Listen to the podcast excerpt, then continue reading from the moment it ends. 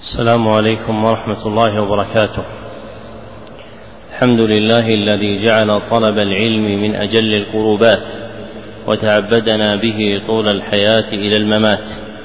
وأشهد أن لا إله إلا الله وحده لا شريك له وأشهد أن محمدا عبده ورسوله صلى الله عليه وسلم ما عقدت مجالس التعليم وعلى آله وصحبه الحائزين مراتب التقديم. أما بعد فهذا الدرس الثامن عشر في شرح الكتاب الأول من برنامج التعليم المستمر في سنته الأولى ثلاثين بعد الأربعمائة والألف وإحدى وثلاثين بعد الأربعمائة والألف وهو كتاب تذكرة السامع والمتكلم للعلامة محمد بن إبراهيم بن جماعة رحمه الله. وإليه الكتاب الثاني وهو بلوغ القاصد جل المقاصد للعلامة عبد الرحمن بن عبد الله البعلي. ويليه الكتاب الثالث وهو فتح الرحيم الملك العلام لعلامة عبد الرحمن بن ناصر بن سعدي رحمه الله. وقد انتهى بنا البيان في الكتاب الأول إلى قوله رحمه الله تعالى في الفصل الأول من الباب الثالث الثالث أن يبادر شبابه وأوقات عمره إلى التحصيل. نعم. صلى الله عليك. بسم الله الرحمن الرحيم. الحمد لله رب العالمين وصلى الله وسلم وبارك على عبده ورسوله نبينا محمد وعلى آله وصحبه أجمعين. اللهم اغفر لنا ولشيخنا وللحاضرين ولجميع المسلمين. قال المصنف رحمه الله تعالى الثالث أن يبادر شبابه وأوقات عمره إلى التحصيل ولا يغتر بخدع التسويف والتأميل فإن كل ساعة تمضي من عمره لا بدل لها ولا عوض عنها. ويقطع ما يقدر عليه من العلائق الشاغلة والعوائق المانعة عن تمام الطلب وبذل الاجتهاد وقوة الجد في التحصيل فإنها كقواطع الطريق ولذلك استحب السلف التغرب عن الأهل والبعد عن الوطن لأن الفكرة إذا توزعت قصرت عن درك عن درك الحقائق وغموض الدقائق وما جعل الله لرجل من قلبين في جوفه ولذلك يقال العلم لا يعطيك بعضه حتى تعطيه كلك. ونقل الخطيب البغدادي في الجامع عن بعضهم قال لا ينال هذا العلم إلا من عطل دكانه وخرب بستانه وهجر إخوانه ومات أقرب أهله فلم يشهد جنازته. وهذا كله وإن كانت فيه مبالغة فالمقصود به أنه لا بد فيه من جمع القلب واجتماع الفكر. وقيل أمر بعض المشايخ طالبا له بنحو ما رآه الخطيب فكان آخر ما أمره به أن قال اصبغ ثوبك كي لا يشغلك فكر غسله ومما يقال عن الشافعي أنه قال لو كلفت شراء بصلة ما فهمت مسألة ذكر المصنف رحمه الله تعالى أدبا آخر من آداب المتعلم في نفسه وهو أن يبادر شرخ شبابه وباكورة عمره في التحصيل لأن الفكر في الصغر أقوى والذهن فيه أصفى والمرء أخلى فيه من الشواغل والقواطع. وقد قال الحسن البصري رحمه الله تعالى العلم في الصغر كالنقش في الحجر وروي هذا مرفوعا ولا يصح. ومعنى هذه الجملة أن من بادر بأخذ العلم في صغره فكأنما ينقش العلم في قلبه نقشا ثابتا لا يتحول. فإن أشد النقش ثبوتا هو ما يكون على الأحجار في الجبال وغيرها. فمن بادر طلب العلم في سن الصغر ثبت العلم في قلبه. كما أن الشاب في مبتدأ أمره لا يكون مشغولا بأمور قاطعة ولا مانعة تعيقه عن طلب العلم. وكان الإمام أحمد رحمه الله تعالى يبالغ في الحث على هذا وسئل رحمه الله تعالى عما كان منه في الشباب فقال ما كان الشباب إلا شيئا كان في كم فسقط. أي لسرعة انصرامه وذهابه وتشاغل الإنسان من بعده بأنواع القواطع والعوائق والعلائق التي تعرض له. وينبغي أن يحذر الإنسان من الاغترار بخدع التسويف والتأميل فإن سوف جند من جند الشيطان كما قال بعض السلف. وقال ابن الجوزي رحمه الله تعالى سوف من شعاع إبليس أي من أشعته التي يبهر بها الأنظار ويسلب بها العقول فيستولي بها على الناس فإنهم يسوفون ويؤخرون ويؤملون حتى يفاجؤون بما يمنعهم ويحول بينهم وبين ما يشتهون. ويزداد الأمر شدة إذا كانت كل ساعة تمضي من عمر أحدنا لا بدل لها ولا عوض عنها كما قال المصنف رحمه الله تعالى فإذا عرف المرء أن الساعات تذهب زوالا وأن عمره مركب منها فإنه ينبغي أن يغتنمها كما قال الحسن البصري رحمه الله تعالى فيما رواه أبو نعيم الأصبهاني في الحلية ابن آدم إنما أنت أيام فإذا ذهب منك يوم ذهب منك بعضك. ولا ينبغي أن يمضي على العبد شيء من عمره لم يغنم فيه غنيمة. وأعظم الغنائم ما قربه إلى الله سبحانه وتعالى من العلم الحادي إلى العمل. ثم ذكر المصنف رحمه الله تعالى مما يندرج في هذا الأدب أن يقطع المتعلم ما يقدر عليه من العلائق الشاغلة والعوائق المانعة عن تمام الطلب وبذل الاجتهاد وقوة الجد في التحصيل فإنها كقواطع الطريق.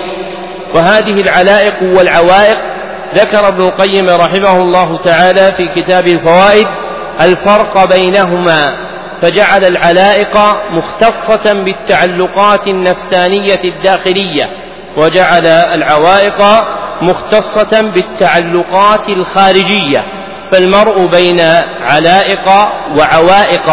وذكر رحمه الله تعالى في موضع آخر من كلامه أنهما لا يتمان في إدراك مقصود المرء إلا بأن يضم لهما ثالثا وهو هجر العوائد وهو ما جرى به عرف الناس وألفوه. فإذا أردت أن تحصل مطلوبك من علم أو غيره فلا بد من رعاية ثلاثة أمور. أولها قطع العلائق وثانيها دفع العوائق. وثالثها هجر العوائد. فإذا جمع المرء هؤلاء الثلاث فإنه قمن أن يحصل مطلوبة. وذكر المصنف رحمه الله تعالى أن هؤلاء تشبه بقواطع الطريق فكما يعرض للإنسان في طريق سفره وسبيل دربه, ما يقطع عليه طريقه من السراق وغيرهم فكذلك هذه العلائق والعوائد والعوائد هي بمنزلة القواطع التي تعرض للنفس فتمنعها من تحصيل مقصودها وتحول بينها وبينه.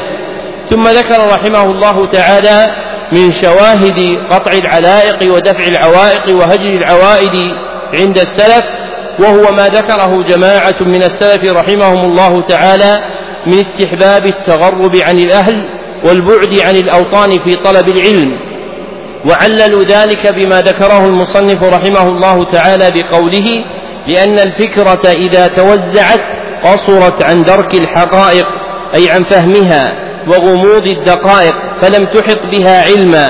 وقد قال الله عز وجل ما جعل الله لرجل من قلبين في جوفه فإذا كان الإنسان مشغولا بالمكدرات والمنغصات والأمور الطارئات فإنه يشق عليه أن يصل إلى مقصوده من العلم فإذا تغرب عن أهله وبعد عن داره وفارق وطنه فإنه قمين أن يجمع فكره على طلبته وغايته وبغيته من العلم.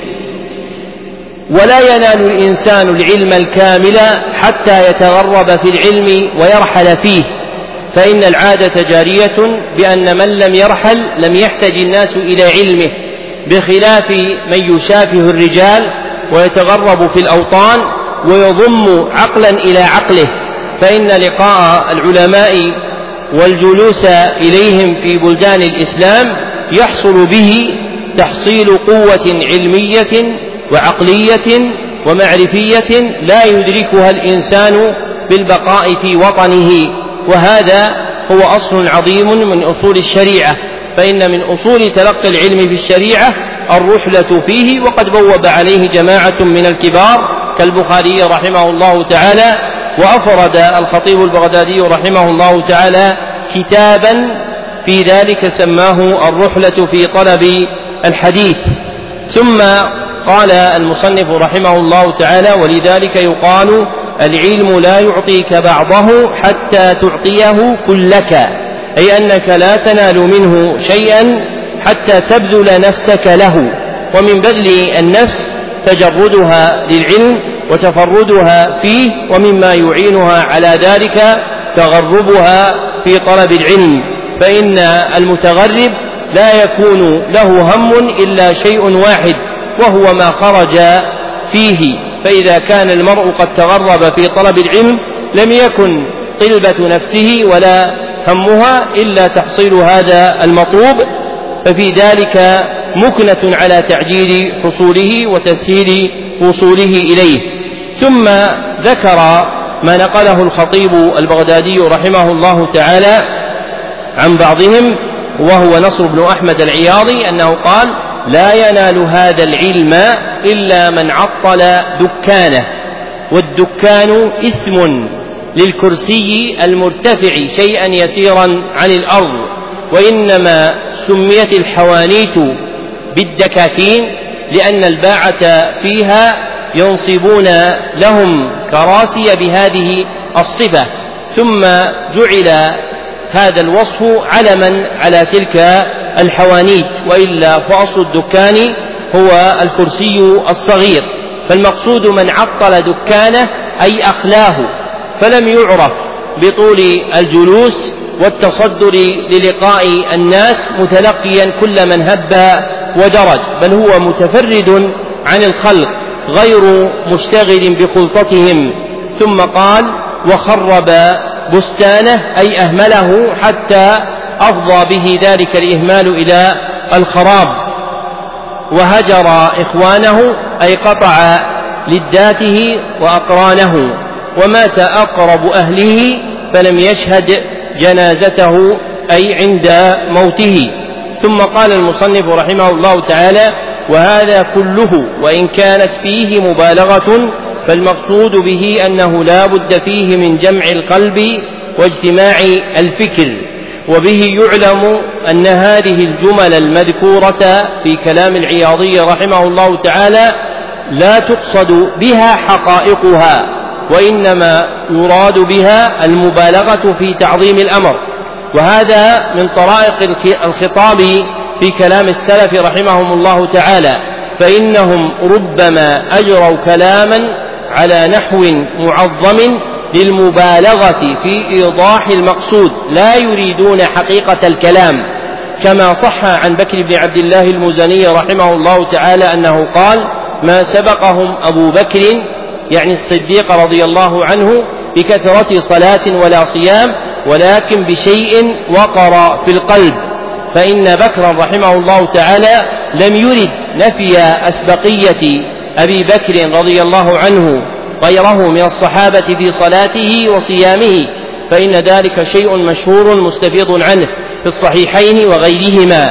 وإنما أراد رحمه الله تعالى إعظام المقصود وهو ما وقر في قلبه من رسوخ الإيمان وصدق اليقين والنصيحة للمسلمين.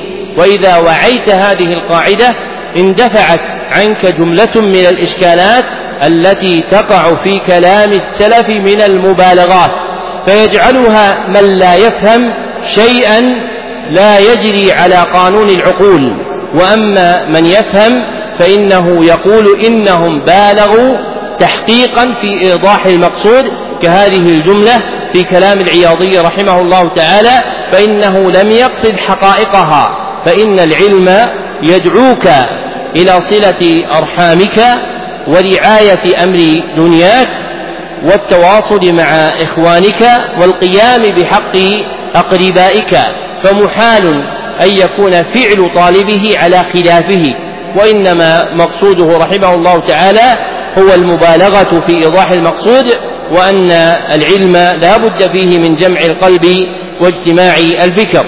ثم ذكر المصنف رحمه الله تعالى أن بعض المشايخ أمر طالبا من طلابه بنحو ما رآه الخطيب أي ذكره فكان آخر ما أمره به أن قال اصبغ ثوبك كي لا يشغلك فكر غسله أي اجعله ذا لون لا يظهر فيه الوسخ لأنه إذا كان أبيض ناصعا فإن الوسخ يبين فيه فيشتغل الإنسان بغسله. فإذا صبغه بلون لا يبين الوسخ فيه طالت المدة وهو غير محتاج إلى غسله. ثم ذكر ما ينقل عن الشافعي رحمه الله تعالى أنه قال لو كلفت شراء بصلة ما فهمت ما فهمت مسألة لما في ذلك من شغل القلب بمقصود سوى العلم. وهذا أيضا مما جرى على خلاف ظاهره.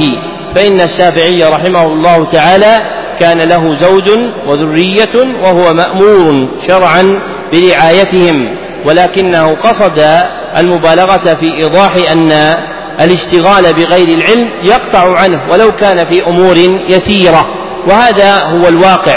فإن من الناس من تبدأ خواطره بشيء يسير فلا يزال هذا الأمر يعظم في قلبه حتى يستولي عليه ثم يصرفه عن العلم. ومن جميل ما ذكره أبو عبد الله بن القيم رحمه الله تعالى في كلام له حراسة الخواطر والمراد بحراسة الخواطر هو صيانة الإنسان نفسه عن الاسترسال مع الخواطر الواردة عليه. فإن الإنسان ربما ورد عليه خاطر فلا يزال يتعاظم معه حتى يصير هما وإرادة وعزيمة وفعلا وكان مبتدأ أمره شيئا يسيرا وهذا قد يعرض لطالب العلم فيكون أول فيكون أول ما يبادره خاطر صغير في أمر يسير فلا يزال يسترسل به حتى يحول بينه وبين طلب العلم. نعم. الله عليك. قال الرابع أن يقنع من القوت بما تيسر وإن كان يسيرا ومن اللباس بما ستر مثله وإن كان خلقا. فبالصبر على ضيق العيش ينال سعة العلم وبدمع القلب عن, عن مفترقات الآمال تتفجر منه ينابيع الحكم. قال الشافعي رضي الله عنه لا يطلب أحد هذا العلم بالملك وعز بالملك وعز النفس فيفلح ولكن من طلبه بذل النفس وضيق العيش وخدمة العلماء أفلح. وقال لا يصلح طلب العلم إلا لمفلس. قيل ولا الغني الم... قيل ولا الغني المكفي. قال ولا الغني المكفي. فقال مالك لا يبلغ أحد من هذا العلم ما يريد حتى يضر به الفقر ويؤثره على كل شيء. وقال أبو حنيفة يستعان على الفقه بجمع الهم ويستعان على حذ العلائق بأخذ اليسير عند الحاجة ولا يزد. فهذه أقوال هؤلاء الأئمة الذين لهم فيه القدح المعلى غير مدافع. وكانت هذه أحوالهم رضي الله عنهم. قال الخطيب رحمه الله ويستحب للطالب أن يكون عزبا ما أمكنه لئلا يقطعه الاشتغال بحقوق الزوجية وطلب المعيشة عن إكمال الطلب فقال سفيان الثوري من تزوج فقد ركب البحر فإن ولد له فقد كسر به وبالجملة فترك التزويج لغير المحتاج إليه أو غير القادر عليه أولى لا سيما للطالب الذي رأس ماله جمع الخاطر وإجمام القلب واستعمال الفكر.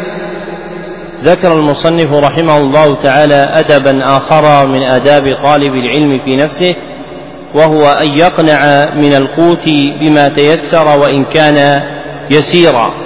والمراد بالقوت ما يحفظ الإنسان به قوته ويحصل به قدرة على القيام بمصالحه.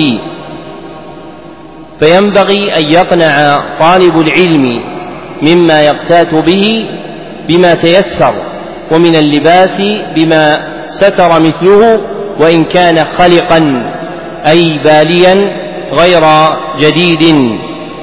ووجه ذلك ما ذكره بقوله فبالصبر على ضيق العيش ينال سعة العلم وبجمع شمل القلب عن مفترقات الآمال تتفجر منه ينابيع الحكم.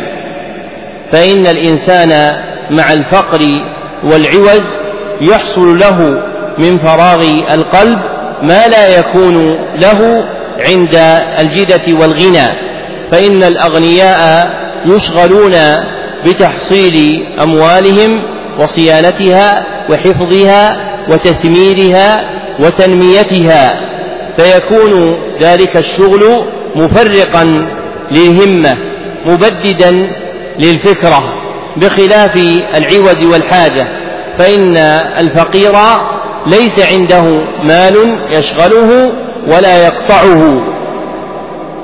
ومن القواعد التي يذكرها المتكلمون في السلوك والرقائق أن المرء مع الجوع يحصل له كمال صفاته النفسانية من الخشوع والفهم والإقبال والتجرد وغيرها من كمالات الأحوال مما لا يكون مع الغنى. ولأجل هذا تكمل صفاتهم الدينية وبه يستحق السبق على الأغنياء فيدخلون الجنة قبلهم كما صحت بذلك الأحاديث عن النبي صلى الله عليه وسلم. فإن سبقهم الأغنياء في الدخول إلى الجنة إنما كان بسمو أخلاقهم الدينية ومما أعانهم على سموها أحوالهم النفسانية التي حملهم عليها الفقر. ثم ذكر المصنف رحمه الله تعالى من كلام أئمة الهدى ما يدل على هذا المعنى فنقل عن الشافعي رحمه الله تعالى قوله لا يطلب أحد هذا العلم بالملك وعز النفس فيفلح ولكن من طلبه بذل النفس وضيق العيش وخدمة العلماء أفلح أي أن من كان غنيا أبي النفس شامخا بنفسه ناظرا في عطفيه متكبرا بما عنده من الجدة والغنى لا يحصل له العلم. وأما المعوز المحتاج التي الذي تدل نفسه ويضيق عيشه ويحمله ذلك على التدلل في طلب العلم وخدمة العلماء فإنه يفلح. وما أحسن قول الشاعر العلم حرب للفتى المتعالي كالسيل حرب للمكان العالي. فلا ينفق في صنعة العلم ولا يفلح فيها إلا من كان آخذا لها بذل. ومما يحمل الإنسان على الذل ضيق العيش بخلاف حال الغنى وهذا الذل ذل ممدوح لأنه في تحصيل مطلوب ممدوح وهو العلم. وكان السلف رحمهم الله تعالى يأبون أن يجعلوا العلم عند غير أهله من الملوك والأمراء والأغنياء الذين يطمحون في أخذ العلم بغير طريقه فيؤملون في العلماء أن يحضروا عندهم ويغذوهم لبان العلم. فيأبى العلماء بعزة العلم صيانة له أن يوافقوهم على ذلك تحقيقا لهذا الأصل. ثم ذكر عنه رحمه الله تعالى أنه قال لا يصلح طلب العلم إلا لمفلس أي لا مال له. قيل ولا الغني المكفي؟ قال ولا الغني المكفي. أي ولا الغني الذي عنده كفاية دون ثراء وزيادة فقال ولا الغني المكفي. وهذا منه رحمه الله تعالى على وجه المبالغة في تحقيق المعنى. فإن المال سراق للإنسان وربما سرق دينه وحال بينه وبين ما يشتهيه ويحبه من العلم. فربما كان غنيا مكفيا غير ثراء وبطر فأحب المال وتجارى في حبه حتى حال بينه وبين العلم. والمقصود أن ما سلف من كلام الأئمة رحمهم الله تعالى في هذا المعنى لا يراد به عيب غنى طالب العلم ولكن المراد منه بيان خطر الغنى والمال على متعاطي العلم. ثم نقل عن الإمام مالك رحمه الله تعالى أنه قال لا يبلغ أحد من هذا العلم ما يريد أي ما يؤمل حتى يضر به الفقر ويؤثره على كل شيء. ثم نقل عن أبي حنيفة النعمان أنه قال يستعان على الفقه بجمع الهم ويستعان على حذف العلائق بأخذ اليسير عند الحاجة ولا يزد. فالمرء يستعين على طلبه الفقه على طلبه الفقه بجمع همه أي مراد نفسه بجمعه همه أي مراد نفسه عليه. ويستعين على ذلك بحذف العلائق وهي التعلقات النفسانية الداخلية كما سبق بأخذ اليسير عند الحاجة ولا يزد لأنه إذا زاد عنه كثرت تعلقاته النفسانية وعظمت. ثم قال المصنف فهذه أقوال هؤلاء الأئمة الذين لهم فيه القدح المعلى إلى آخر ما قال رحمه الله تعالى.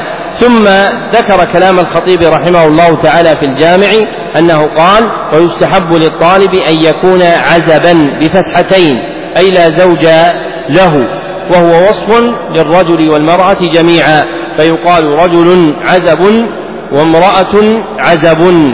وقد ذكر أعزب وفيه خلاف وقد ذكر أعزب وفيه خلاف بين أهل اللغة رحمهم الله تعالى لكن المقطوع بفصاحته هو عزب بتحريك العين والزاي وصف للرجل والمرأة جميعا. ثم علل الخطيب ذلك بقوله لئلا يقطعه الاشتغال بحقوق الزوجية وطلب المعيشة عن إكمال الطلب. فينبغي أن يؤخر طالب العلم النكاح ما لم يحتج إليه فإذا احتاج إليه تزوج. ثم قال قال سفيان الثوري من تزوج فقد ركب البحر. يعني الأمر الخطير الواسع فإن ولد له فقد خسر به أي عظم بلاؤه وخيف عليه أشد مما قبل فإن الإنسان إذا جاءت له الذرية وقعت له علاقة جديدة في علائق قلبه وهي محبة الولد فاشتغل فكره بأمر آخر سوى اشتغاله بزوجه. ثم قال المصنف رحمه الله تعالى وبالجملة فترك التزويج لغير المحتاج إليه أو غير القادر عليه أولى لا سيما للطالب الذي رأس ماله جمع الخاطر وإجمام القلب واستعمال الفكر. وأي رأس مال أولى وأعظم عند طالب العلم من هذا فإن الإنسان إذا لم يجمع خاطره ولم يجم نفسه ولا استعمل فكره في تحصيل العلم فإنه لا يدركه. والمقصود أن من الأمور التي يحصل بها فراغ القلب ترك التزويج وطلب الذرية عندما عند عدم الاحتياج. أما إذا وجدت الحاجة فإن الإنسان يتزوج. وهذه المسألة وغيرها من المسائل المشاركة لها هي من ضمن الهموم التي تعرض لطالب العلم وربما اتخذ فيها رأيا يزل به عن الخطأ. وينبغي أن يحرص الإنسان على الاستشارة في ذلك لئلا يركب البحر أو يغرق فيه. ومن طلاب العلم من يبادر أول شبابه بكثرة التزوج وهذا مما يضر به فإن ضم زوجة ثانية أو ثالثة أو رابعة إلى الأولى إنما يحسن بطالب العلم بعد رسوخ قدمه واكتمال أهليته وتصدره للإفادة والنفع. أما في بواكير الأمر ومبدأ العمر فإن ذلك مما يشغله وربما قطعه عن طلب العلم. وقد ألقيت محاضرة باسم هموم طالب العلم تكلمت فيها عن هم من همومه المذكور هنا وهو هم الزواج مع عشرين هما كاملا ينبغي لطالب العلم أن يحرص على تحصيلها واستماعها لأن هموم طالب العلم مما قلت العناية بها وهي من أولى الهموم التي ينبغي أن تفرج وأن يبين وجه الطريقة الشرعية المرعية فيها وهذا آخر البيان على هذه الجملة من الكتاب وبالله التوفيق.